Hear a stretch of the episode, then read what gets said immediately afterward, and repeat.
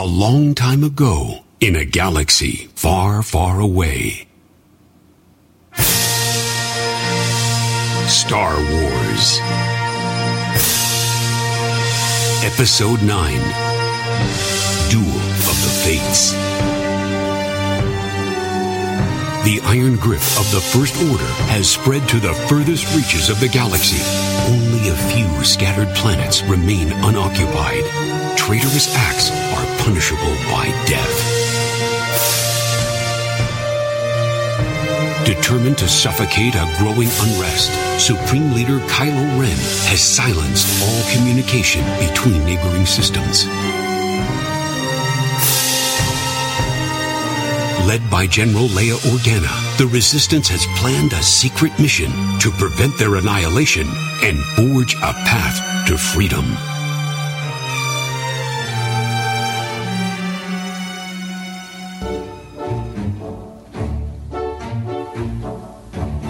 Welcome, everyone from across the universe, to the Wampa's Lair podcast.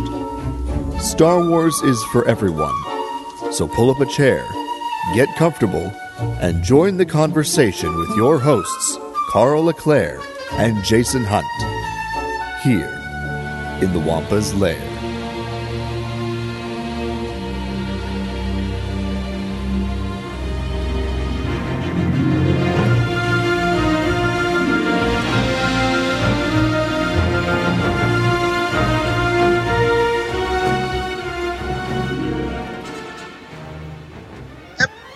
And welcome back to another exciting episode of the Wampa's Lair podcast. This is episode number 389 Duel of the Fates. I'm, as always, one of your hosts, Jason Hunt, and with me, the Poe Dameron to my Finn, we've got Carl Leclerc. Ah, Jason, it's so good to be back. Um, I am extremely excited. We've been plugging this for the last two weeks. Uh, I actually just finished my third listen through today of the Duel of the Fates podcast radio drama that was put together by Jamie. Jamie, welcome to the Wampa's Lair. We're so glad to have you on air with us. I'm glad to be here. Thanks for having me. It's our pleasure. Trust me.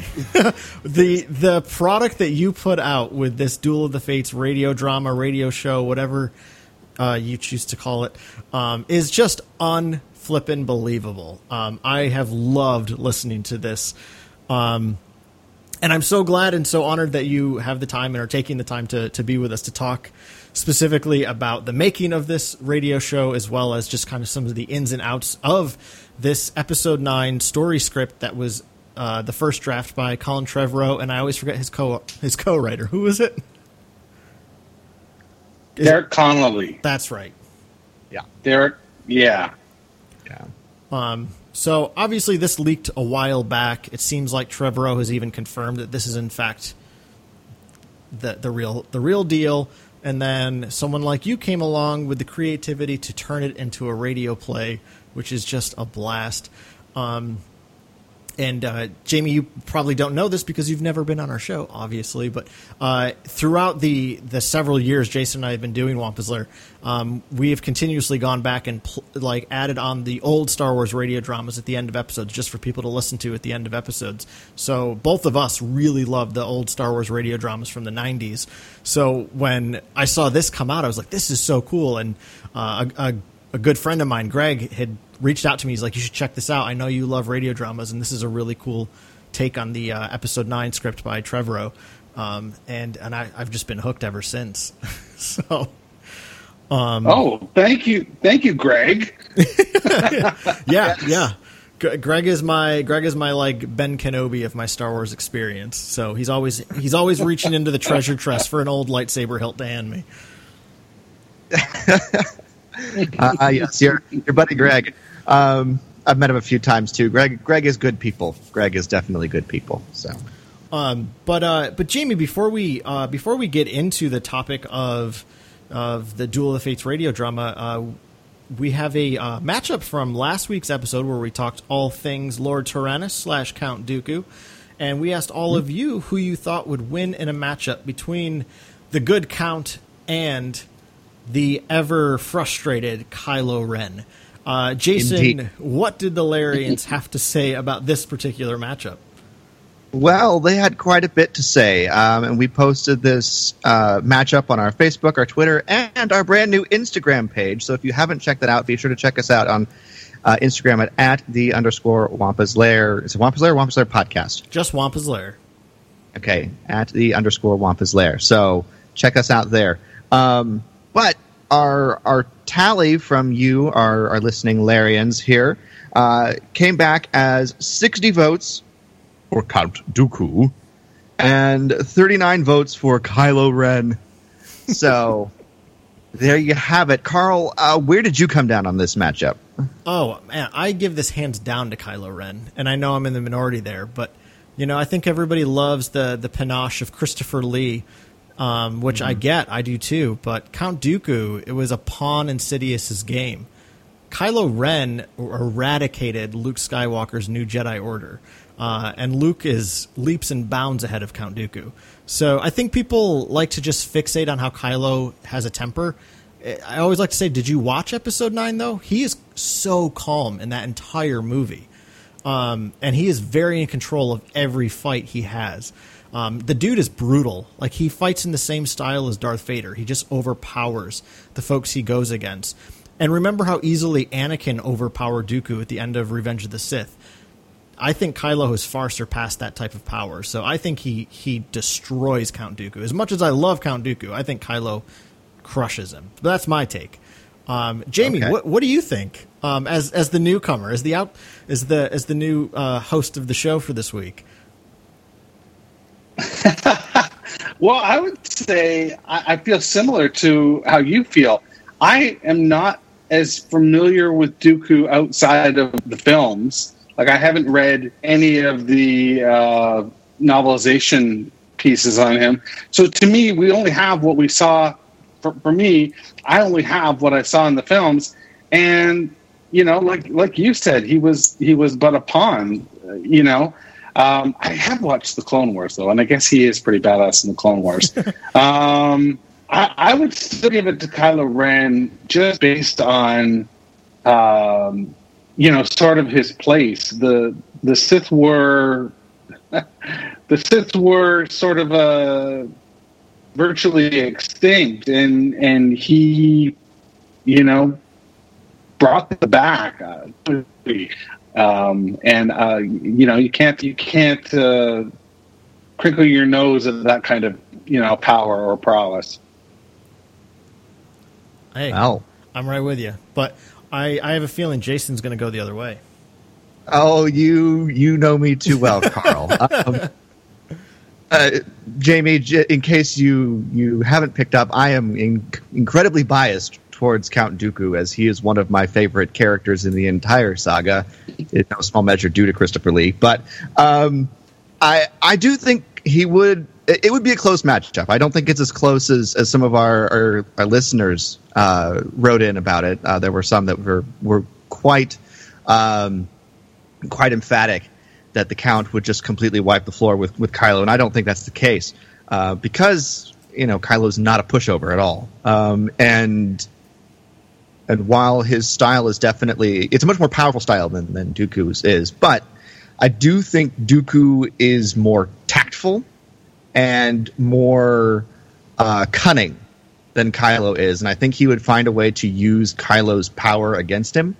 Um, I mean, it, it took three years of duels throughout the Clone Wars before Anakin finally bested Dooku.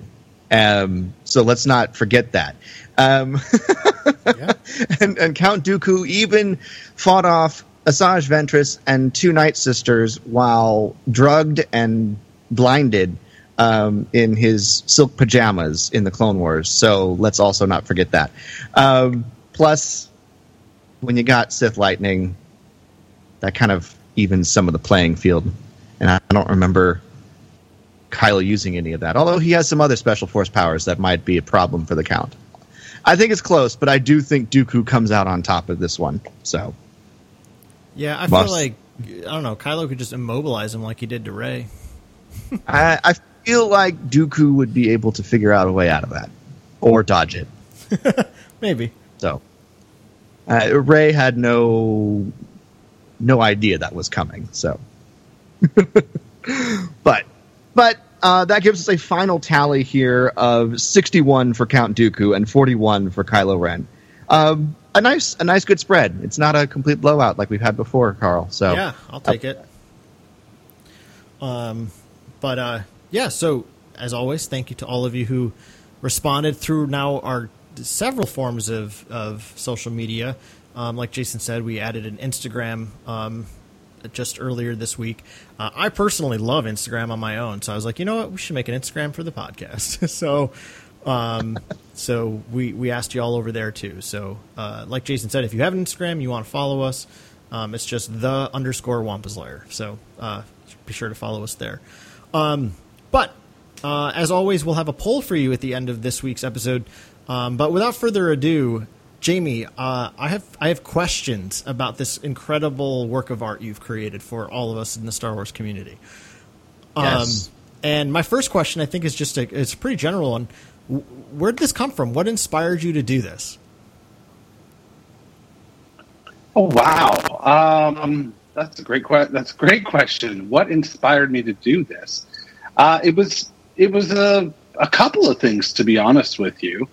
Um, we were in the early stages of COVID, and I was speaking to a friend of mine, and I said, um, I've just finished reading the script. This is going to be the next podcast I produce. Uh, like I really like to do like a table reading once things settle down. You know, uh, of this of this script. I think it would be kind of cool to get some people together around the table and do like a you know just a table read. And he said that's a you know that sounds like a fun idea. And then it dawned on me that if I had this idea, then probably a lot of other people had this idea. So I needed to get cracking and get get a move on. You know, um, if I was if I was going to, you know, beat the beat the next guy to the to the idea, I suppose.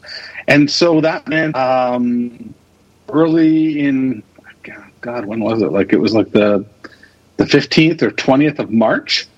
I set uh, a May the fourth deadline for the first episode, and I started just working back from that date and going through you know all the different channels that I needed to fill. So I needed to cast people, and I needed to figure out uh, the technical logistics, like how the hell was I going to, you know, do this in a way where everyone is isolated. Everyone is at their own house. They they they they weren't able to come over to my place to do a table read.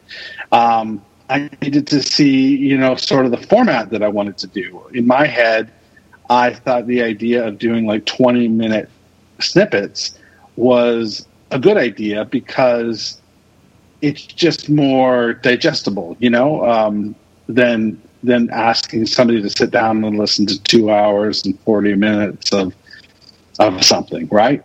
And it also gave us the opportunity to break up the project in a way that made it manageable.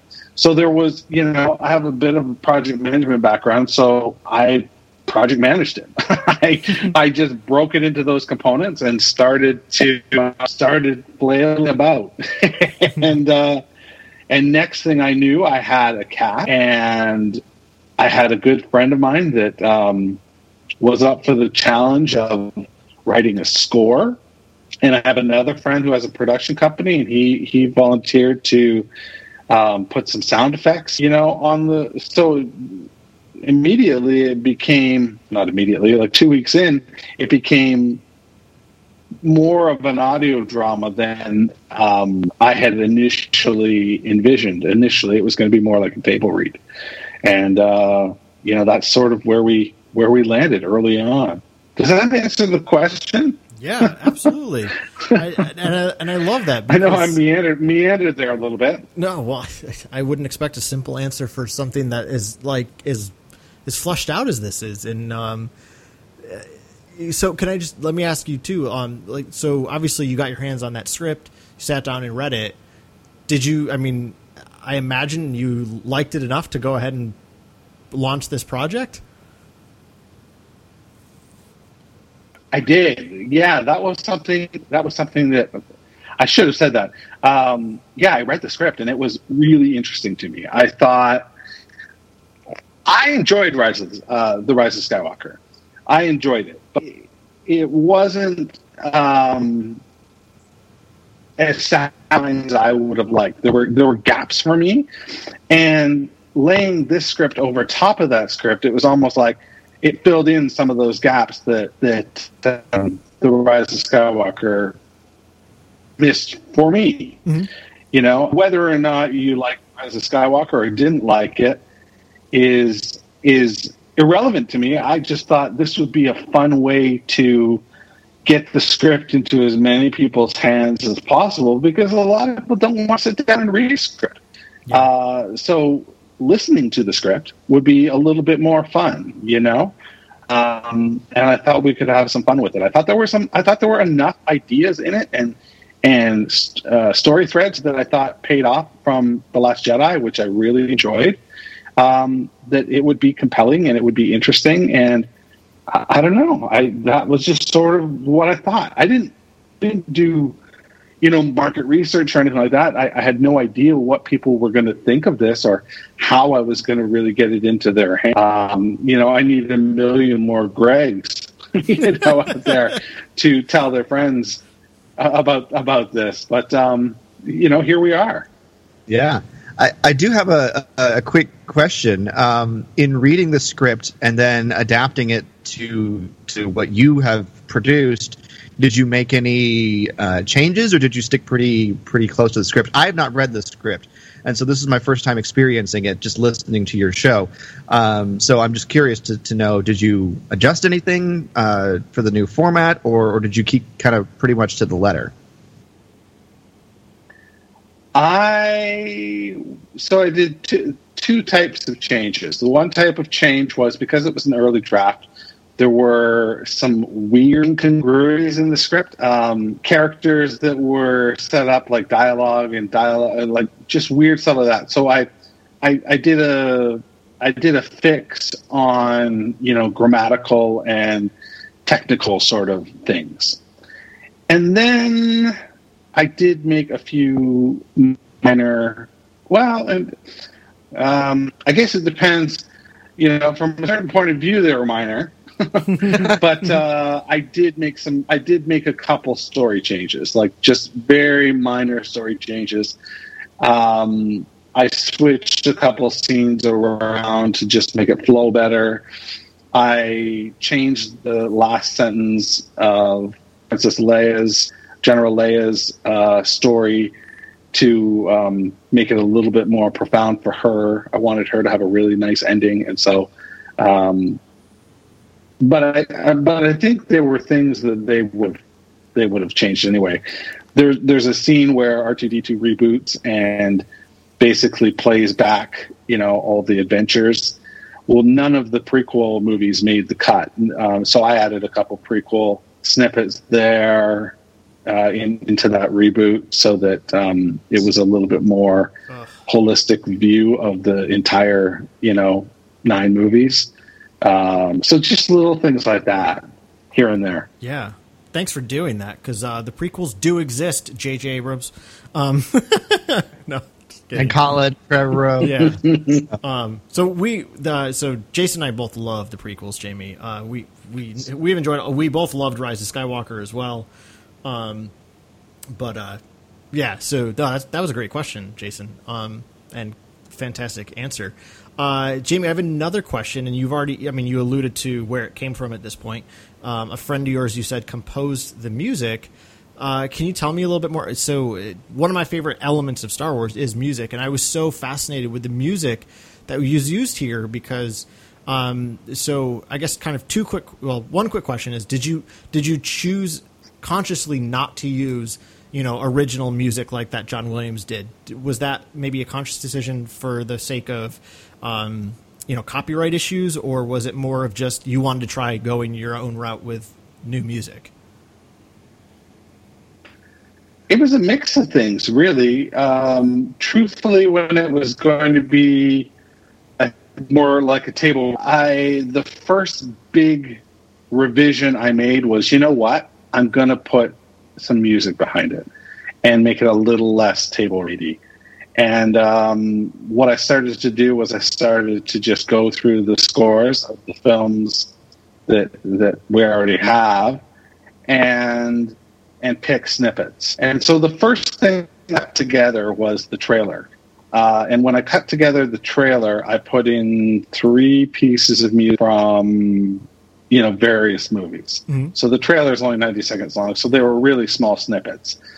And when I played it to Casey, uh, his name is Casey Lyons, and he is at Target and Hondo on uh, Twitter, and he's uh, uh, you know a must follow. He's got uh, a couple EPs out under that moniker, and um, it's good stuff. So when I played that to him, he was like, you know, I think that this is something that I could do and I would enjoy doing is scoring this trailer. So why don't you send it to me as you got it? I'll use the music that you put in as sort of, you know, a jumping off point, which he ultimately didn't really end up doing. Um, because I had, I actually had Duel of the Fates in the trailer. Um, you know, it was. I don't know if you've heard the trailer, but the trailer is, is Torval. You know, it's uh, Tor Valum's first line: "Reveal yourself," and then it cut to Duel of the Fates, uh, the big, um, you know, the big sing song part of Duel of the Fates. Um, so Casey ended up scoring it very differently, and he put a challenge to himself. And the challenge that he put to himself was, "I love." Uh, John Williams, but I don't want to copy him directly. You know, it's going to be a pastiche. There's there's certainly going to be a pastiche, and there's going to be thematic elements that are going to resonate, but I can't just wholesale, um, you know, steal his sound. And in fact, there's only one piece in the entire Duel of the Fates podcast that he uses. I think it's five notes. I think there's five notes in a row that are like Star Wars themed notes. So there are homages for sure. There's spots where you hear, you know, a, a sound, but it doesn't lead you down the same corridor that you might think it's leading you down because all of a sudden there's a hard right turn after three notes or something like that. And uh, there's a lot of that in the script, but there's one part, and I'm trying to remember where it is in the script that he actually did use five. Uh, it might be when R2D2 reboots. It might be. It might be then. Yeah, I think it's. I, it might be because I think it was like the start of the Force theme, maybe or something. But I could be wrong. I did notice though that the music did kind of start down a familiar path and then kind of veer off slightly. So that that was something I did notice and picked up on, which I, I, I did appreciate. So Yeah, we we definitely wanted to avoid copyright. I mean, for sure we didn't. We were treading, we were treading treading, uh, you know, on thin ice to start with. We thought, you know, like here we're using South script and we're producing it. Now we're doing it for you know, like we're not charging for it. We're not uh, making any money at this or anything like that. Um, quite the opposite, in fact. But um, when you venture down adding music on top of it, you know what I mean? Like it's just it's it's inviting a world of inviting a world of of hurt coming your way yeah, from Disney, you know? Oh yeah, Yeah. yeah. Um, yeah, I I mean, I got to say the the music is incredible, and it felt very Star Wars, but obviously very much its own thing. Um, and Oh, didn't he do a great job? Oh, he did a really did. amazing job. yeah. Yeah. Um, and there's there's one particular instance, um, kind of right at the beginning of it, when when we're down on um, oh my gosh, I can't remember the opening planet that we go to. What? what? Yes. Yeah, and yeah. you, you yeah. know they're going they find rose and they're going into that like migrant workers um, like little hovel and there's a child in there and the music he plays there it's it's just so beautiful. It's like a little fairy tale type music. Um, it kind of reminded me a lot of the feeling of the end of Last Jedi, kind of the the music that plays right as we see the children telling the story at the end of the movie. There, um, there's kind of this very chime like fairy tale music, and I love how he beautifully captured that in that moment because it was like the perfect feel for the music, and it wasn't the same, but it was the same feeling, and I was just like, oh, this is brilliant. oh, that's so cool! I'll pass it along for sure. That's yeah. so nice. Yeah, no, it's it's it's just so darn smart, and some of the music that he put together for the like the the the, the duels between Kylo and Rey, um, the the ending battle there over Coruscant, um, like the string work that he he puts in there. I mean, it, it, reminded me a lot of some of like the urgent music at the end of Rogue One, um, but again. But with kind of like that very epic feel, um, because that's what's happening. I mean, you have this huge epic battle at the end of this story, and and his music uh, just like oh it made me like get out of my seat and like pace around. I'm like this is so good. That's so, awesome. Oh that's so cool. That's what that's what you want to hear when you make something like this you know? Yeah. Uh, so J- jamie you you also narrated this project correct you're, you're the one reading all the script uh, parts correct uh, that was me. Yes, I, I, tried to get somebody else to do it, but I couldn't get somebody who could put that amount of time into it. Mm. So it ended up being me doing that part, which, which ultimately, from a workflow perspective, worked out rather nicely because I could cut the episodes around my schedule, and then I could, you know, record the narrative over top, and I didn't have to worry about recutting or anything like that. So, you know, that worked out nicely. But um, that's been the biggest complaint that I've heard so far. You know about the about the project. You can't call it an audio drama when you know there's people reading stage direction, and it's like, well, you know, again, that's the that's the vestiges of it being a table read, I suppose, right? Right. yeah, and and I think it's it's it's tough because you don't have working visuals to go off of. Even when you think of the the original Star Wars radio dramas, right? They they had at that point had over five to ten, almost ten years for some of them, of you know, kind of digesting those films visually. So it's easier to, you know, Brian Daley sat down and rewrote those stories based on the visuals that he had seen for years at that point. So he expanded on dialogue and and made dialogue work to explain what we're seeing. Um, you know, you didn't have that advantage. You did, this isn't a, this was not an actual movie. Like this was just reading words on paper and then trying to give us that illustration. And I think that in a very odd way, it works so it works so well because it helps. At least for me, it helped me really visualize it by having something as detailed as that stage direction. And again, having that music behind it, it, it that's what to me makes it a radio play or radio drama is it's not just you're reading the direction like like in a monotone voice like Kylo looks to the right and sees Rey. Like it's like you're reading with a level of inflection and then you're backed up with this incredible score that is emotionally pulling you in and it's allowing you to visualize it better because of those details I would say. Oh wow. Thank you yeah, I, I, have a I did have a question about that though. Um, as someone who who uh, is is just getting into doing uh, narrating, um, I've run into points where I I have lines or or or dialogue that I just cannot say for the life of me. Did you have a point where you literally spent, you know, what felt like forever just to get through one section of dialogue? Oh my gosh, yes. Trajectory is a really tough word. and they use the word trajectory three times in the in the screenplay. Uh, I think it's three times. Um, there's a really cool scene where Chewbacca gets in an X-wing, and he is flying. And I forget that. I wish I had the script in front of me right now, but um, basically it's a really long sentence, but it ends with aeronautical badassery, and it's so cool. It's just so cool. And for me, I wanted to nail it. You know, for the nine-year-old me, that would be like losing his mind in a movie theater, seeing Chewbacca in an X-wing. You know, I wanted to make sure that I really nailed that aeronautical badassery, you know, um, just with the right inflection and the right tone, and then also actually not butchering the words because by the time I got there, it definitely was difficult to say. But the most difficult thing was trajectory. Absolutely. that is fun. valid. oh. Um, Do you have a question, Carl? I think. Uh, well, so my my last question for you, just on the, the the making of behind the scenes look, I guess, is, and I think you've kind of already alluded to it, but the folks that did the the voice acting, um, were those just friends of yours that you reached out to?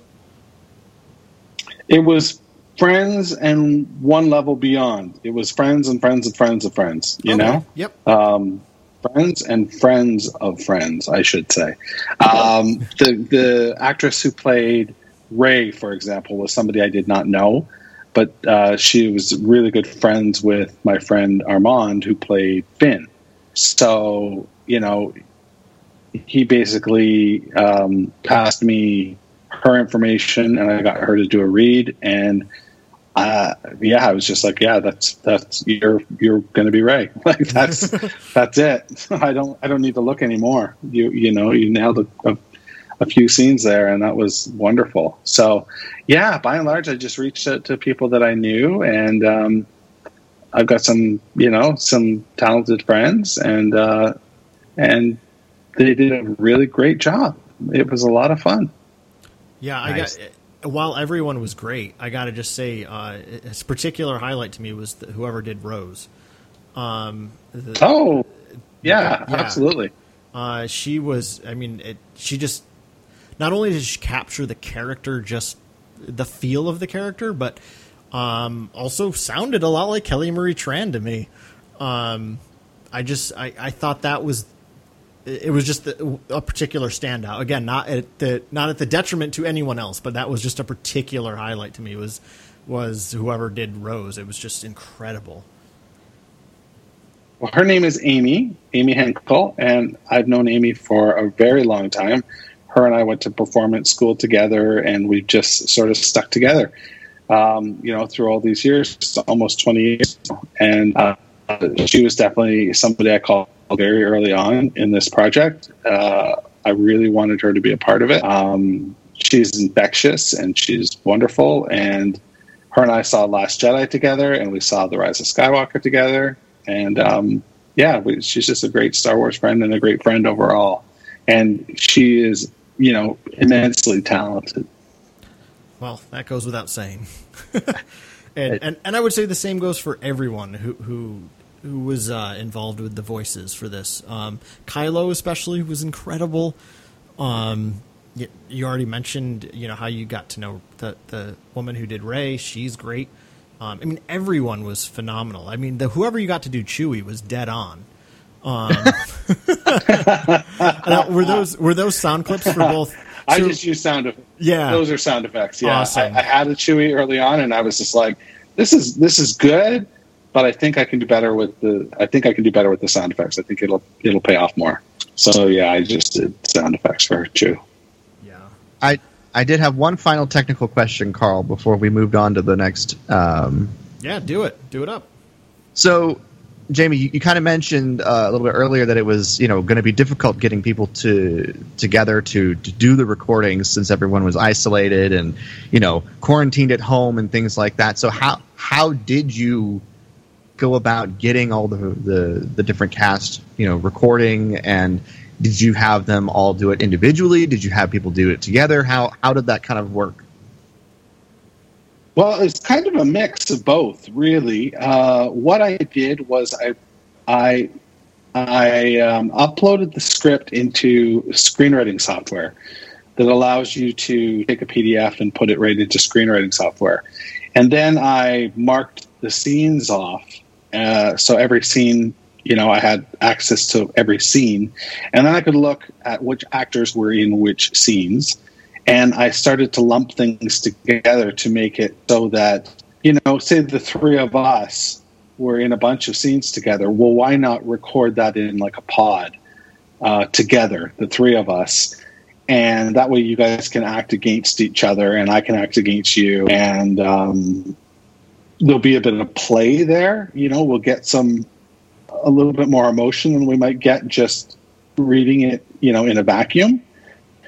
And so that's what I did. Uh, essentially, if you had uh, smaller or bit parts, I I got you to record it, you know, on your own. But if um, you were one of the more predominant characters, prominent characters, then in that case, I used a piece of software called Remotely, which is like Zoom, but it's just a little bit better quality audio, from an audio perspective. And um, you could have up to eight people in a pod. So in a couple instances, I had you know seven actors and then myself directing them, and we we did it from there. And I recorded it, and then once it was all recorded, I separated it up by character, um, you know, chronologically, and then I would cut cut it together, intersperse it with the with the um, stage direction, which I did completely independent of the production. So it was a lot more work than it needed to be. Like I could have done it probably a little bit more straightforward and a little bit more like uh, a table read, but ultimately I'm really happy with you know the result. Like I think that what we did was more onerous, but it was worth it. It was worth it for what we got. Oh, that's great. Now I, I think it turned out really well, and uh, and I can definitely tell that there were scenes where actors were, were playing off each other. So um, I think it I think it definitely paid off. So. Oh, thank you. Yeah, uh, it's. Uh, I mean, again, uh, you know, do, making this podcast each week is relatively easy compared to everything you did. Uh, I hit a record button and then I do like the tiniest bits of editing at the end, and that's it.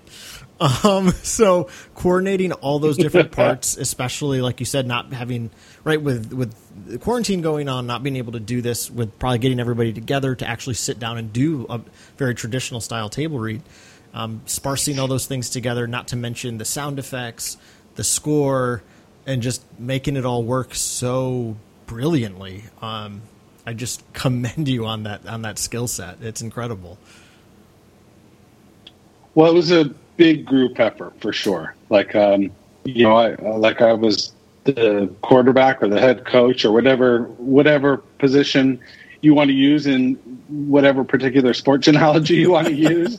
but um, but you know, Casey was there doing the score and the mixing and mastering, and Rainy Productions, uh, Rainy Media was doing the special effects or the sound effects.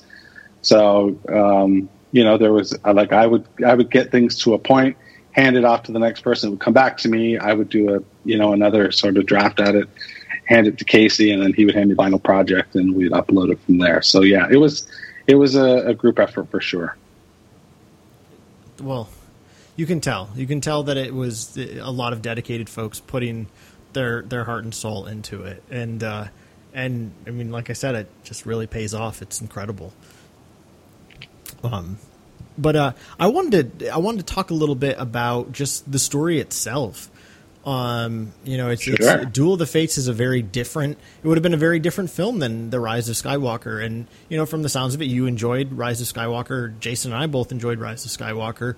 Um, that being said, after listening through this a few times, I think I do think that this is a better story. There are things I certainly prefer from Rise of Skywalker. Uh, most notably, I think Rey's journey. I personally preferred in in Rise of Skywalker, but as an overall story, um, I felt that this was much more consistent and coherent for finishing the sequel trilogy specifically.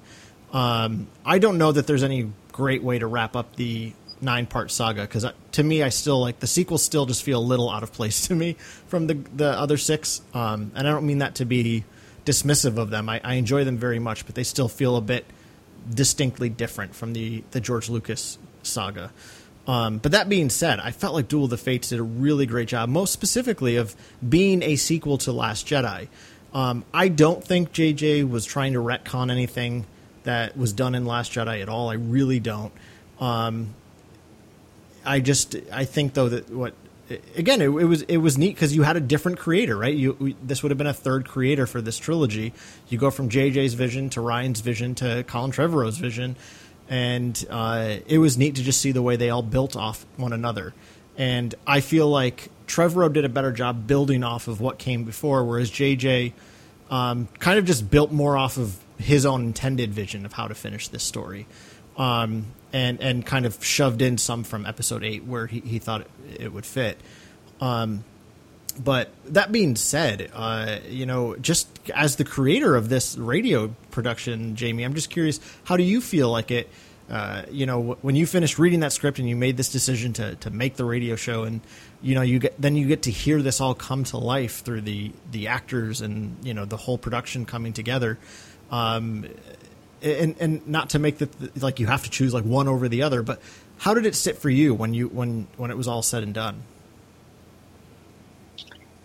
Well, I think the the first thing I have to sort of add as a caveat to everything is I think what JJ was handed, you know, um, the task that he was handed to corral uh, a Star Wars feature film, the ninth part of a Star Wars feature mm-hmm. film. Um, something that you know they was to tie up the Skywalker saga. You know, which they hadn't really when Episode Seven came out, they didn't really talk about it being um, the seventh part of the Skywalker saga. But when Part Nine came out, all of a sudden it was this is the Skywalker saga, and we're going to wrap it up, and you know everything's going to come together. So he he had that task foisted on him I mean, he was paid handsomely, but um, he, he, that that was his task, and he had to do it in less time than anybody's ever done that in before. So kudos to kudos to him, and bravo for what we got. You know what I mean? Like, because it really could have been absolutely awful. It could have, they, they should have given him an extra year for sure. Um, so I like to always start with that.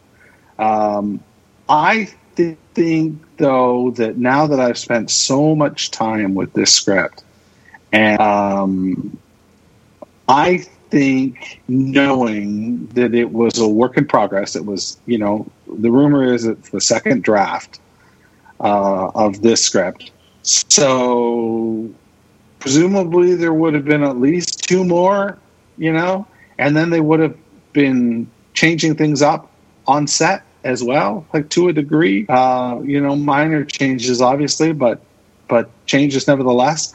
I think the bones, like the skeleton of this story, is a sturdier skeleton, and I think that it it just stands uh, stands independently and stands as part of this sequel trilogy uh, more strongly. Um, I, I, I, I, I do believe that at this point. Mm. Maybe you know it's not a perfect script. It's not perfect, but but with the time and care that it would have got, you know, uh, under their supervision, I, I, I think it I think it could have been truly, truly, truly an epic, epic film because we get we get not one but two really great battles between Rey and Kylo Ren, and not to mention the the the visuals that they have of themselves battling.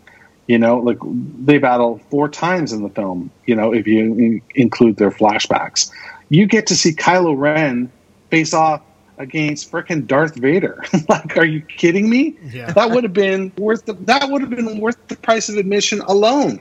Like for that four minutes of, of celluloid, like that would have been amazing.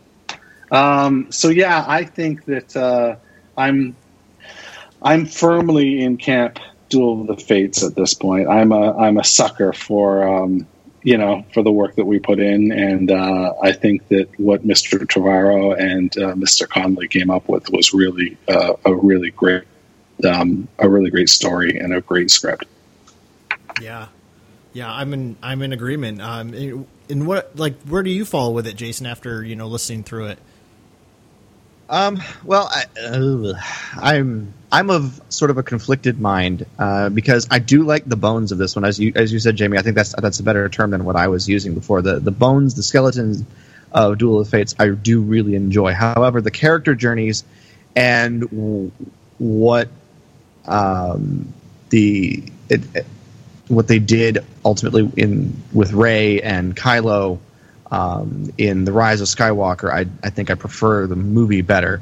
Um, I'm I will say the the one thing that kind of stuck out to me as sort of a this doesn't quite fit with the rest of the saga uh, in the Duel of the Fates is how they end up defining balance uh, in Rey at the end.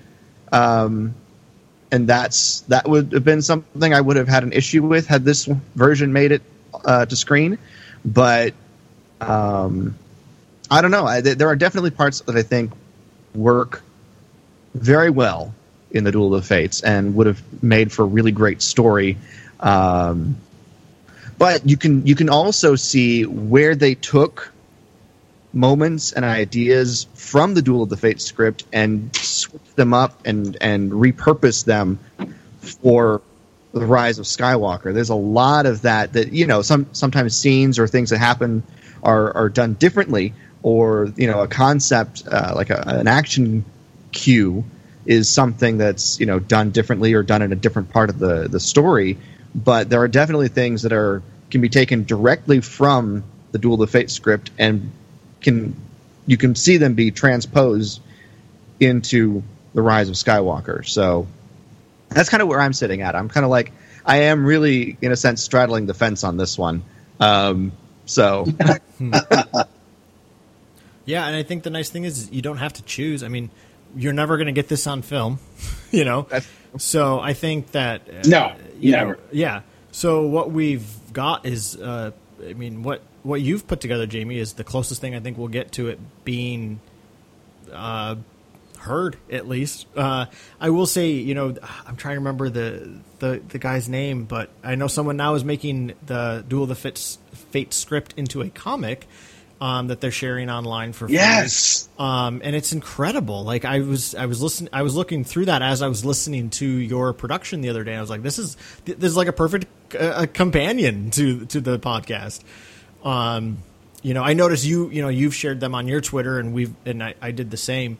Um, but I'm excited for what they're doing, uh, giving kind of some of these really iconic scenes visualizations. Um, it's really cool. Yeah.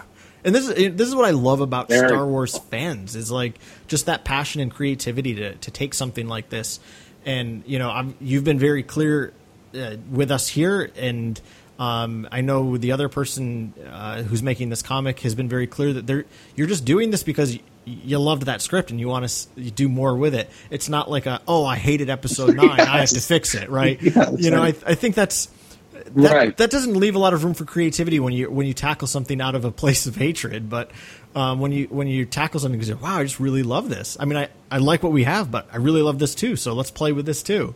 Um, I just think that's really neat. Um, and in a lot of ways, you know, like you pointed out to Jason, there is a lot of there are a lot of elements from the Duel of the Fate script that make their way into Rise of Skywalker. So, you know, I would assume that J.J. Abrams and Chris Terrio were probably privy to that first draft that we, you know, we all now have, um, because there are some very concrete elements that make it into Rise of Skywalker. Well, you figure there's there's enough there's enough content of Trevorrow and Connolly's in the Rise of Skywalker that they got a story credit, right? Right. So good point. Yeah. I- Yeah. I, think you're right. I think you're right. I think Terrio and JJ probably had access to the script and, you know, tore it apart and rebuilt it and added their own stuff and tore it apart again and, you know, Yeah. whatever the process is of writing something, you know, that giant. Um, man, what a task. Oh yeah, and there there was no way finishing a nine part saga uh, with one final movie was gonna was going to be a perfect uh, undertaking. So I'm happy with what we got, but this adds. I do like what you said earlier. This this sort of adds like a nice little uh, optional layer to put over the top of it to kind of maybe fill in some gaps that we didn't have filled in otherwise. Um, Yeah. so it it's a really fun story, and I and I think uh, just from the story perspective or the Rise of Skywalker or the the Duel of the Fates, one of the things I really appreciated about this uh, is Rose and her much bigger and more involved role uh, in Duel of the Fates than what we got in Rise of Skywalker. So, yeah, I'd agree with that. Yeah, me, me too. Yeah, um, it, it's good that she has it because she doesn't really have a role in Rise of Skywalker. Let's be honest. Um, I don't, and I don't, I don't think that's because JJ was like, "Oh, I hate this character. I'm not going to use her." I, I think he was just so fixated on making sure that Poe, Finn, and Rey have an adventure together for a chunk of the movie. I think that was his focus, um, and and I think that it makes sense. Um, but the way that it works in Duel of the Fates, where you essentially open the movie with Rose being undercover, she's the one who kind of gets the ball rolling for our crew. She's the one who sabotages at the end of the story the last First Order destroyer that tries to escape so that it flies into yeah. a star. Um, right, like Rose has such a huge part. Rose is also she. There's a torture scene where Rose gets tortured on something like a scan grid, um, like good old Han Solo. Um, you know, so Rose is a huge part in this particular production, um, and uh, yeah, it's it's really good to see her role expanded, and it, and it felt very fluid. Um, and I would say that to me, the highlight of Duel of the Fates is Finn. Um, next, uh, you know, Rose is great too because she actually gets a story, but I would say Finn's story is just it's just so much more clear and better um, than than what we got in nine. I think nine has the elements of what Duel of the Fates did, but it didn't do it nearly as well. So essentially, you get Finn leading a stormtrooper revolution. Um, you know, he's the one on the ground. He connects to a couple of stormtroopers, asks one for his name, encourages him to pick a name and stand up for freedom. Like you, you have Finn very much the freedom fighter. And you know, one of the lines that you narrate, Jamie, in that production is something along the lines of how you know Pin or, or Finn, the um, the deserter, the traitor, the revolutionary. Like it's just like that's so beautiful. It's like three words that capture this character and his arc so beautifully. Um, and agreed. Yeah. Um, you know, so uh, for the sake of time, um, I as as usual whenever I do something like this, I have over prepared as like up the wazoo. I have three pages of notes as I was listening through it for my third time the last couple of days. Um, and, and, and I mean, we'd be here all night, and I don't want to do that to anybody. Um, but you know, I would I'd say this: if you've not yet listened to Duel of the Fates, I really encourage you to listen to it. Um, you know, uh, I love that, Jamie. I love how you just put it in as an entire production, um, right? Rather than the, I mean, you obviously have the nine individual episodes, but then you just put it out as one big two and a half hour production, which I think is really great. Um, so I would really, really, really encourage you to listen to this if, if you haven't at this point. Because what I'd like to do now, just for maybe like the last twenty to thirty minutes here, is I'd love to just maybe each of us just share a few things from this particular script, from this particular story that just really stand out to you as being really great Star Wars.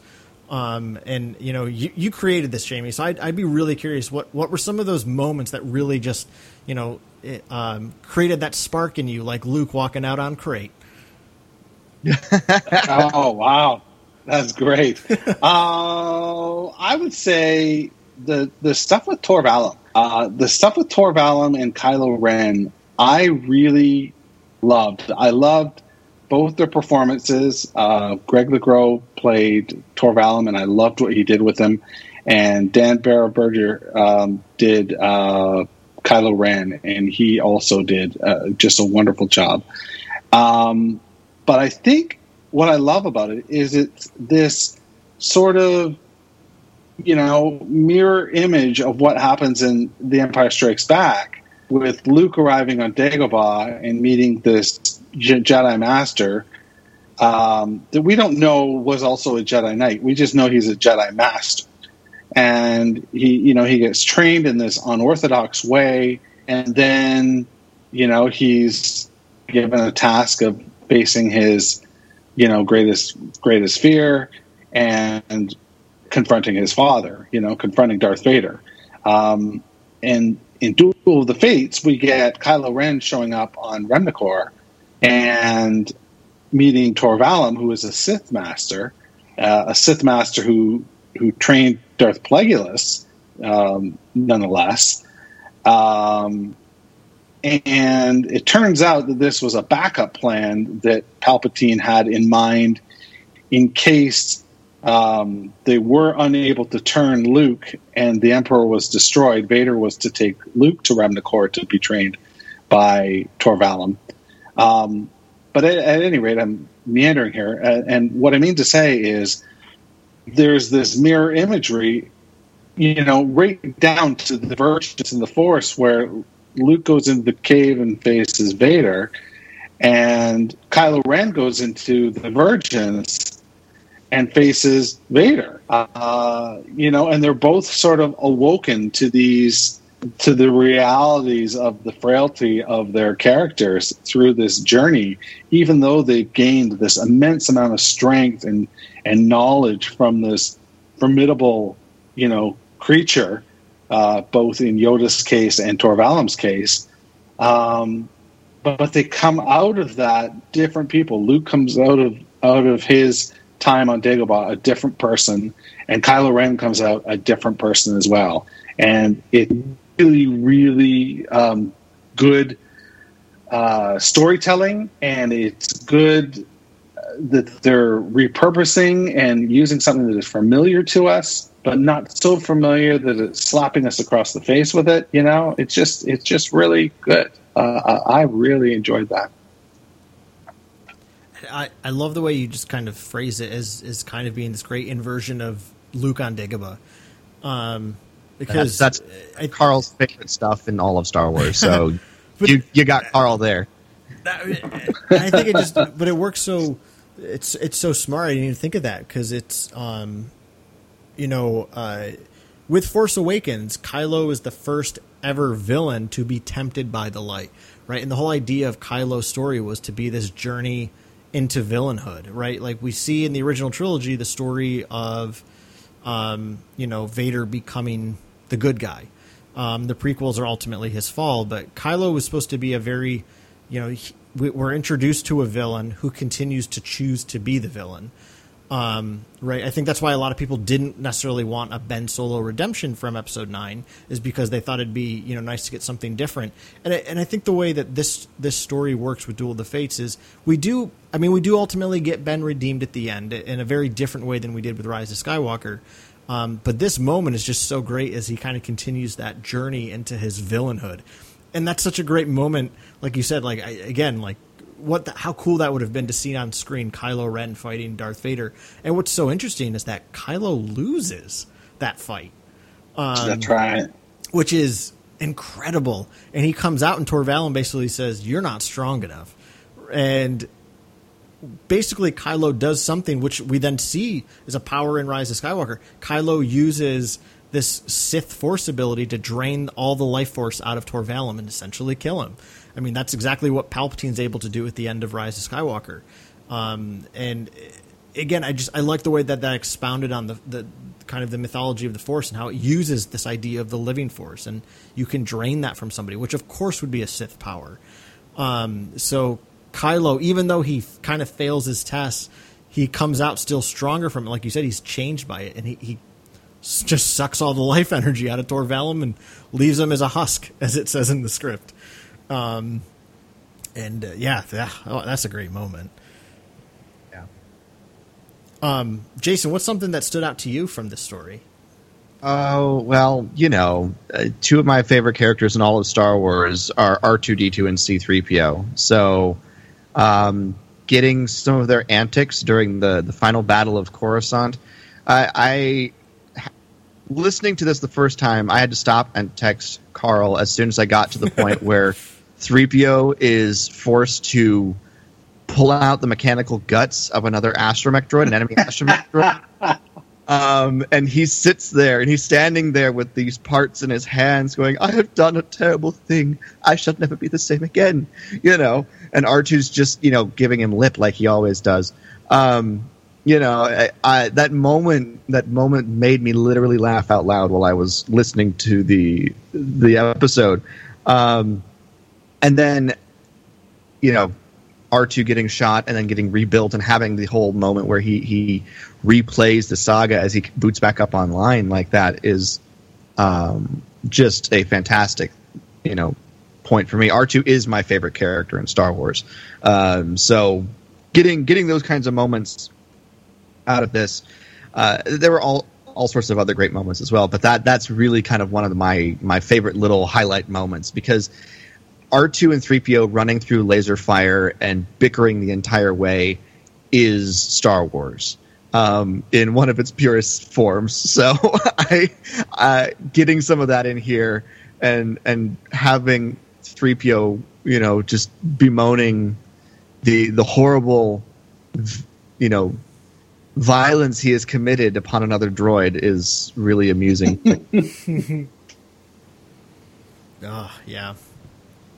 Well, and Jason, I know because you you did text me. You're like, if if R two gets taken out, I'm I'm I'm gonna lose it. Um, yep. And obviously, I knew it, that R two does get taken out, which I loved it because again, ultimately, like he doesn't stay down for the count. Um, right? right? They do reboot him, um, but you feel it. Like again, just the way you put it together, Jamie. Like y- you feel it in that moment, and um, both well, specifically R two is extremely underused in the sequel trilogy that we have. Um, I mm-hmm. think the the role he plays in Duel of the Fates is so good. It's mo- much more back to his original form. Um, I th- I do love three PO and Rise of Skywalker. To be fair, um, and he's equally good in Duel of the Fates. But the, and and I'm sure uh, you know both of you and probably several who are listening have seen that you know um, concept art where 3PO has his hand and his head you know, on the dome of R2 who's been deactivated because he's just been hit by a cannon blast. Um, you know, I mean, these are the original storytellers. This it's it's R2 and 3PO story in a way that, well, it was until JJ decided not to use them for an entire movie in Episode Seven. Um, but uh, um, you know, it's it's it's this really powerful moment where R2 kind of goes out in a blaze of glory, and and 3PO really mourns that loss.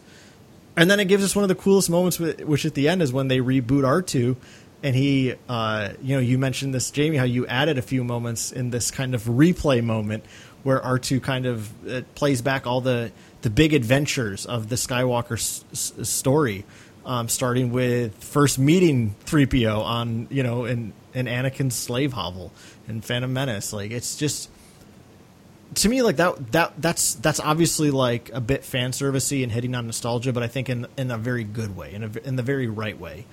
Um, that it's kind yeah. of we hit the end of the story. It's I mean very indicative of 3PO in the Ewok village retelling the the events of episodes you know four and five to the Ewoks, right? It's it's that final chapter where you just kind of take stock of where you've been. So and, and I love how you how that moment in, in Duel of the Fates when R2's playing those you know those scenes back, it's it's basically with Leia there, and it's a nice reminder to Leia um, that she finally this this long drawn out story has finally brought her to peace. Um, and, and, the way that you kind of hit on that moment for Leia, Jamie, in the script, um, that she finally has this element of peace is just so brilliant, um, right? Like this is kind of the perfect way for her her story to come to it. And obviously, right, like deciding to use Leia in Episode Nine without Carrie Fisher, I think JJ again it does not get enough credit for how expertly he uses the role of Leia in Episode Nine without having Carrie Fisher with us. Um, that being said, I, I do prefer this ending for her, where she doesn't die and she just finally gets to go be at peace, because that's something Leia never had. She fought a rebellion, and then she's been leading this resistance. Um, so at the end of Duel of the Fates, she finally gets this element of peace, which I think is great. Um, but yeah, you know, uh, cheapers. I gotta say, um, I think one of the things that really uh, stands out to me is just kind of this general theme that runs throughout Duel of the Fates of how our heroes kind of inspire the entire galaxy, and right that that big that big moment with Lando showing up in Rise of Skywalker is really cool, but it, it's not really fleshed out. Like again, it's it's like it's neat that it's there, but it's not really well explained. Whereas this story does, like when we when Leia meets Lando and she kind of tries to recruit Lando back to the fight, and he's like, "Nah, I'm, you know, to quote Rise of Skywalker, "My flying days are over." um, you know, but he does come back. But uh, you know, you get basically you know, this is the story of Rey, Finn, and Poe. And all three of them ultimately ignite a galaxy to, to rise up. Um, you know, you got that with Finn leading the stormtrooper rev- revolt on Coruscant. You've got it in Poe bringing the leadership together. And I think the scene that immediately drew me into this radio play um, is right there at the beginning when Rey is disguised as a Tusken Raider, whips out her lightsaber, and just takes out a bunch of stormtroopers. And you have I love again I, I, love the voices you have here where everybody's saying the word Jedi, and again uh, you know you got that beautiful piece of music under it. It's like yes, we we that is a moment we never got in Rise of Skywalker, and it drives me crazy because we needed that, and I love that Duel of Fates opens essentially with this this reality that Rey is this new Jedi and that she's igniting hope in the galaxy. Um, so so I love how all three of them ultimately play this role in in uniting this galaxy against the First Order, um, and and kind of encouraging people to rise up against the face of tyranny that the First Order represents. Um, I think it's a just such a such a great theme for Star Wars, um, and and it works so well. Um, and also, I mean, I, again, some of my favorite stuff is all from the beginning, and when the Knights of Ren first show up. Ugh. Oh yeah. Oh yeah. How good is that? Good stuff. Yeah. Chewie Chewie when he throws the Knight of Ren off the ledge and shoots him in midair is oh, yeah amazing. yeah. I know that's later it's on. It's definitely a dark. It's it's definitely a darker film. Like it would have been. I don't know what it would have been rated, but um, there's some dark stuff going on, you know, with Rey crying blood and you know all that that giant battle with Poe and and Chewie and Rey against the Knights of Ren. Like that is some visual stuff. Yeah, yeah. Oh, it's so good though. I I I will say I. It's it's kind of fun to to imagine Chewie flying around in an X-wing, but I'm also they, they say that I'm also wondering how is he fitting in an X-wing. Like that's got to be a tight fit. like it's just fur sticking out from underneath the the the the, the, the closed cockpit. You know, um, I don't know. it's a great it's a great scene, and I and I love how how it played out in in the story. But I just the visual of seeing of trying to see Chewbacca fit inside an X-wing is is rather amusing. yeah. oh yeah, totally. So. Uh, yeah. Um, but yeah, it's the fact that one of the Knights of Ren, I think it's Hadasskus Ren, who fights with a dark saber. That would have been a cool yes. thing to see, like Rey actually fighting the Knights of Ren and using Force lightning on one of them, and it freaks her out again. So like that again, that's like an element that found its way into Rise of Skywalker. Rey yep. inadvertently uses Force lightning, and it freaks her out. um, so, you know, it, it was cool to see the way it was used here in this script where she's about to be struck down by one of the Knights of Ren, and that's just kind of her impulse, and she just shocks him and immediately kills him. Um, you know, it's it's it's really really great. Um, you know, I would say, you know, well, let me ask you, Jamie. I'm curious. How would you describe Rey's struggle in the Duel of the Fate script? Like, what do you think she's ultimately struggling with there? Well, I think she's struggling with dogma. you mm. know, the dogma of generations of like generation after generation after generation of um, Jedi, suggesting that you know being a Jedi is having two feet firmly planted in the light and you know all the like. I think this goes back to Qui Gon Jinn. You know, I, I think Qui Gon Jinn had he lived. Obviously, this is a strange thing to say, but had he lived, I think the movies would be very different, right? Right. Oh, um, like I think no he, I think he was a Jedi. He was a Jedi that just got it. You know, um, I, think that there was more, like less of the stuffiness you know, of being a Jedi and, you know, all that baggage that comes with it. um, not not feeling, you know, not emoting. Like that's just so strange. And I love that Rey is, you know, pushing back against that and saying to, to, to, to Luke and to the entire, you know, generation of Jedi before her that if that's what being a Jedi is, then maybe I'm not a Jedi. Like maybe this isn't what I am.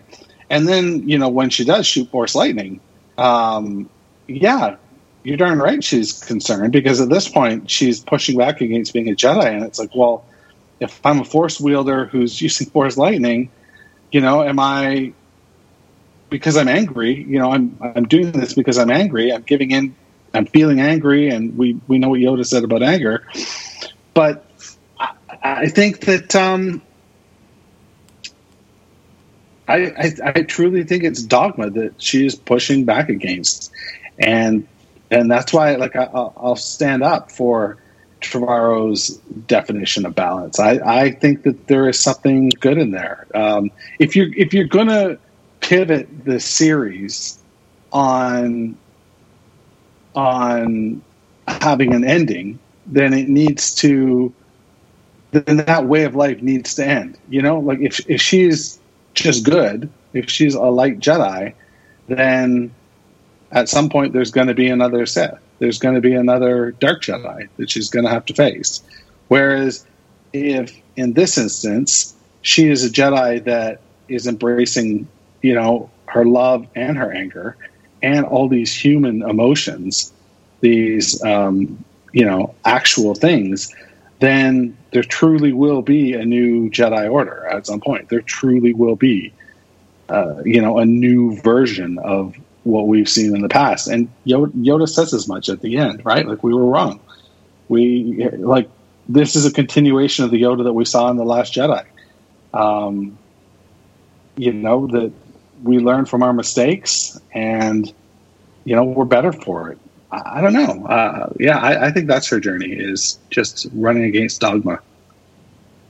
Yeah, I, I love that, and and I love how they, right in this story, it is very much. Uh, there's that great moment before Rey and Poe leave for Bonadan, where she's talking to Leia, and you know Leia, Leia, and Leia, kind of insinuates that she knows there's some sort of feelings there between Poe and Rey, and uh, Rey basically says like, "Oh, well, I'm not really supposed to if I'm going to be a Jedi," and, and Leia says something along the lines of according to who? Some you know some old men from generations ago.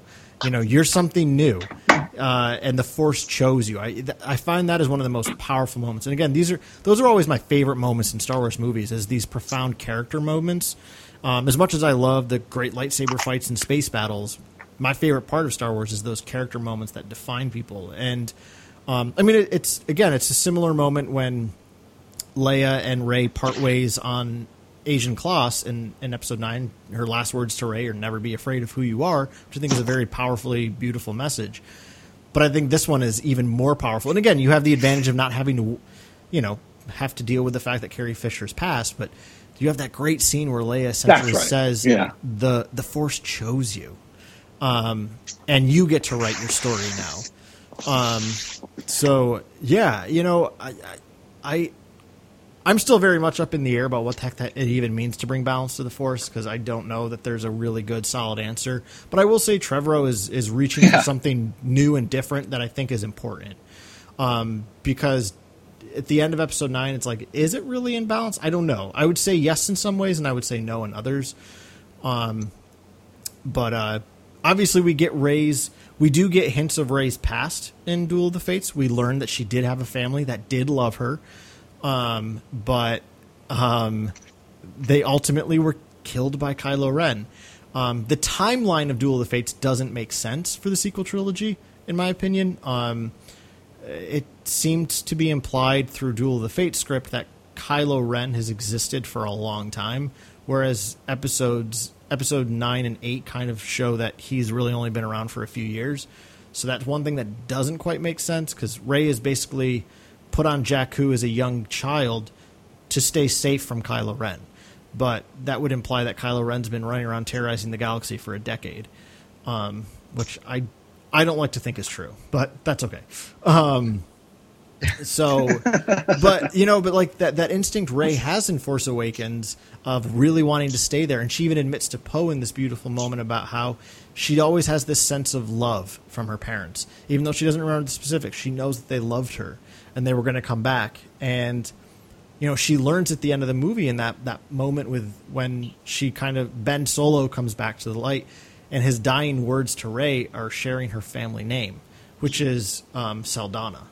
Um, she's Rey Saldana, which is obviously just a combination of Solo and Organa. Um, but uh, you know, Yeah, I think that would have been something that I think that would have been something that they would have changed for the actual film. But uh, but yeah, Yeah, I, I love Rey Skywalker. To me, it's one of the most powerful moments in the sequel trilogy, to me personally. So that's something I certainly prefer in Rise of Skywalker. I love that she takes the name Skywalker, even if the even if it's not really strongly supported in, in the in the in the movies, but I do love the idea of her being a Skywalker. Um, because it, it it ends the saga, but also preserves the saga. Whereas I think it is very clear what uh, Trevorrow was trying to do with Duel of the Fates is really end the Skywalker saga. There aren't really any Skywalkers at that point, except for really Leia. Um, so right. anyway, I just talked a lot. I'm sorry. Oh my gosh. Um, but yeah, no, it's a it's a really interesting um, alternate look at what could have been. Um, Yeah. and and and like I, like I said earlier, there's definitely some things I really like about it. I like that we get to go back to Coruscant. I think that's a really nice thing. But then there's also things I, I'm not a big you know fan of. I I thought it was a little strange that we started having the the love uh, the the romance thing going between Poe and Rey. I thought Finn would have been the one pursuing that based on what we had in the previous movies. Um, but you know, I, you know, it, it still worked, you know, for the story we got. But it, it's just one of those things where you know, it, as with any project, there's stuff that you really like and stuff that you like. Eh, I could take or leave that. So Sure. it even movies. where where I'll sort of throw my last my last thoughts on on the film is or, or the the project versus the film is I, I think the fact that Duel of the Fates takes place about five or six years after the Last Jedi mm-hmm. versus the Rise of Skywalker, which is about one year after the Last Jedi. I think they would have with that space you would have created such a fertile area for storytelling. Uh, like, how does the resistance, you know, get back up to speed? Um, like, what are the different things that are going on in in in that time space? Uh, you know, that you could use to explain away, um, you know, Poe and Rey falling in love or or whatever. I, I don't know, but I Yeah. think that I think that the, having a bit more space between those films um, would have would have worked a little bit better. You know. yeah.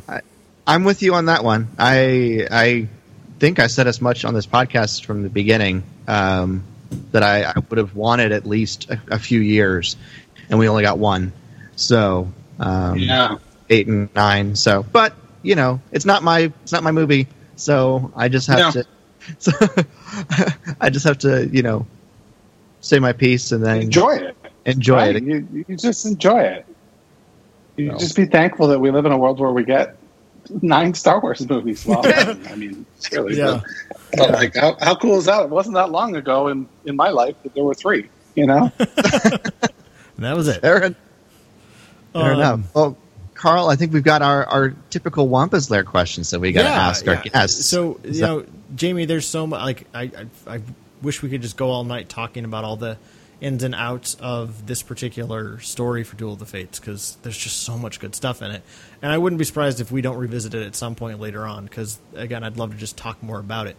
But that being said, for the sake of time, I would just like to ask you a couple quick, just general Star Wars questions that I love to ask people that I, I'm kind of first meeting in the Star Wars world. And the first question I always like to Sure. ask people is, "What is your favorite Star Wars movie?" Oh, that's a great question. So I've, I've got like sort of a double edged sword here. I'd lo- Like my default answer is The. Empire Strikes Back. Okay. That's my default answer. I just think that's the you know I, I can watch that movie over and over again, and I you know get copious amounts of enjoyment out of it. It's it's great. But my ninth birthday party, uh, my birthday is in the summertime, so it's uh, well, it's July July twenty fourth is my birthday, and We're almost. Uh, oh yeah, well, happy almost birthday. That's right. Thank you. For my ninth birthday, I was allowed to invite six of my close friends to uh, go watch Return of the Jedi at the movie theater. And that was my first time seeing Return of the Jedi. I won't be somebody who's, you know, I can't tell you that I saw it the week it came out or whatever, but that was back when movies played, you know, all all summer, you know, like Mhm. they came out in May and they were still there in September. Um, but I saw it in in I saw it in uh, July, and with six of my closest friends and my dad, and it was just a wonderful experience. Something that I just have really been thinking a lot about recently. Um, you know, with not being able to go to movies anymore, I've been thinking about some of my more memorable movie experiences, and that's like number one with a bullet. So how can I not say that that movie is, you know, a big part of that experience? I like, I mean, I left the movie theater wanting to be Luke Skywalker, standing on a skip, you know, uh, plank, getting ready to catch my lightsaber, you know, like just like the rest of us did. Like, that was so cool. So it would be one of those two for sure. Um, but I have really enjoyed a lot of the other ones as well. Like, I mean, I, I continue, I continue to enjoy what they what they deliver, and that includes Solo, and that includes Rogue One. I love those movies. Uh, I you know I enjoy the prequels. Um, I love uh, Revenge of the Sith. Um, I think uh, there's just a lot of great stuff. Force Awakens, re you know, reawoke me. You know, like it, it had the perfect effect on me as a 40 year old going to the movies with my, you know, seven year old daughter at the time or six year old daughter at the time. So, you know, it's tough to nail it down to one. It's tough, but uh, Empire Strikes Back would be, you know, the, the one. Yeah. Oh, what a great story though with Return of the Jedi though. That's awesome. Yeah. Love it. Yeah. My Carl, should we share ours Oh, for for Jamie's per oh, for Jamie's? sure. Yeah, I I mean I'm I'm a diehard Empire person till the probably the day I die. I just love that movie. Kind of like you said, I could just rewatch that any day of the week and be very content. So, certainly that is certainly my favorite. Yeah, my uh, my favorite has always been Return of the Jedi, just because I, I I I don't find anything wrong with that movie. I think it's it's a perfect ending to the story, you know, of that trilogy, um, and I just love it. Oh my gosh, it's amazing. Yeah. So, although I, I kind of what what sort of we Carl and I met at a convention, and he asked all of the, us these questions over lunch, and my answers are kind of what made him want to start a podcast with me. And I said, "Oh, Return of the Jedi is my favorite, but number two is Attack of the Clones." Um, and you know, nobody out there says Attack. of the Nobody says that. Yeah. And I know that, and I'm, I'm, I, I admit I'm strange, but you know, no, they, I, I, I will contend that the the final act is some of the best Star Wars action in existence. So, um, Yeah. but I, yeah, I love that movie. I love them. Well, when when somebody says all. they love Attack I'm of not- the Clones that much, and you want to start a Star Wars podcast, you're like, I definitely want that person on my show. yeah, exactly. So we'll, we'll, we'll cover all of it at this point. Yeah. And that was before the sequels were even announced. So it was like, Yeah. oh, we got original trilogy and prequels. We'll, we'll, we got it all covered, all of it. Um, but then just the, the the final question I have for you, Jamie, is is who's your favorite Star Wars character? Oh, that's not fair. Yeah.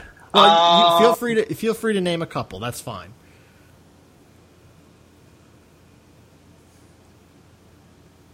Well, I think how can you not like the Luke Skywalker that shows up in Return of the Jedi? Like he's just so confident and he's so, you know, he's um, he's a lot of what I'm not, but uh, he's confident and and he's got a swagger that he didn't have in the you know the first two films. Uh, he's no longer you know worried about going to Tosche Station. You know what I mean? Like like this whiny farm boy.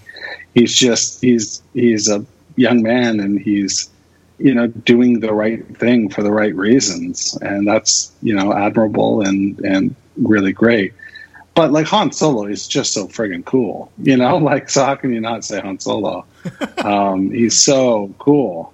But I will say I have to give honorable mention. Uh, I have two daughters, and you know, being able to enjoy Star Wars with them uh, through the sequel trilogies, and you know, we've watched all of them at this point. But I, you know, was able to reintroduce them to the films through the sequel trilogies, uh, and for that, you know, I think to have a female point of view, like, and to have Rey as uh, this strong protagonist um, is really important to me. I think to have for them to have that character that they can look to and and aspire to and um, you know think about in really fascinating uh, you know wondrous kind of ways that children do i think is is really been neat to see and uh, i i i think she's great i think daisy ridley portrayed her wonderfully and and um, you you you can't go wrong with with rey Hard agree. Yeah. uh, all wonderful characters. Yeah. Um, well, thank you for indulging us with that. It's always nice to just know what Oh. you know, what draws other other Star Wars fans and Star Wars creators to Star Wars. So, um, so that being that being said, uh, Jamie, before we before we wrap it up, uh, uh, this is kind of we open it for you to you know please plug Duel of the Fates the best way you can. Uh, any other projects you might want to share, um, uh, you know, with anyone anyone listening, um, you know, where do they get involved with the things that you do? Well, I think the best place to go is, you know, for this, for the purposes of this, I think the best place to go is Duel of the duelofthefates.ca. I think all the content that's related that we've put together for Duel of the Fates is all there. That we did a, we even did an after show, you know, like a Walking Dead style after show, Talking Dead style after show called Talking Fates, and it was weekly on the Sunday leading into the new episode. There was a cast member each week being interviewed by the hosts of the TV Talk, uh, Star Wars TV Talk podcast. So uh, I think that's a real good place to you know get your fix um, if you're interested in this. My question back to you though is, I have released it now as an uncut, you know, sort of two hour and forty minute thing. Yes. Which way is the best way to enjoy it? Is it is because I, I spent a lot of time cutting up the script to come up with nine episodes that had beginnings, middles, and ends. You know, so there were sort of cliffhangers uh, each week. But is that the way to listen to it, or do you listen to it in one sitting? Like, what's what's what do you recommend for your for your listeners who do go to duelofthefates.ca? How should they listen to it? Oh man, I, I I've listened to, to it twice. Uh, once both ways. So the first time I listened to it, I listened to it um, episode by episode, and then uh, today, um, getting ready for this, I listened to the the full version. Um, and I think, to be honest, for for me, anyways.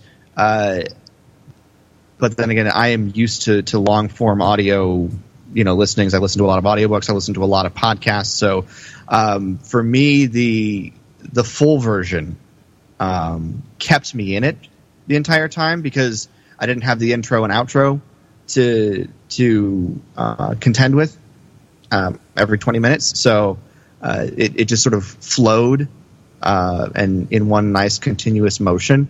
Uh, there were some times where I was like, ah, that's where the episode ended. Um, you know, but but there were other times where I didn't notice.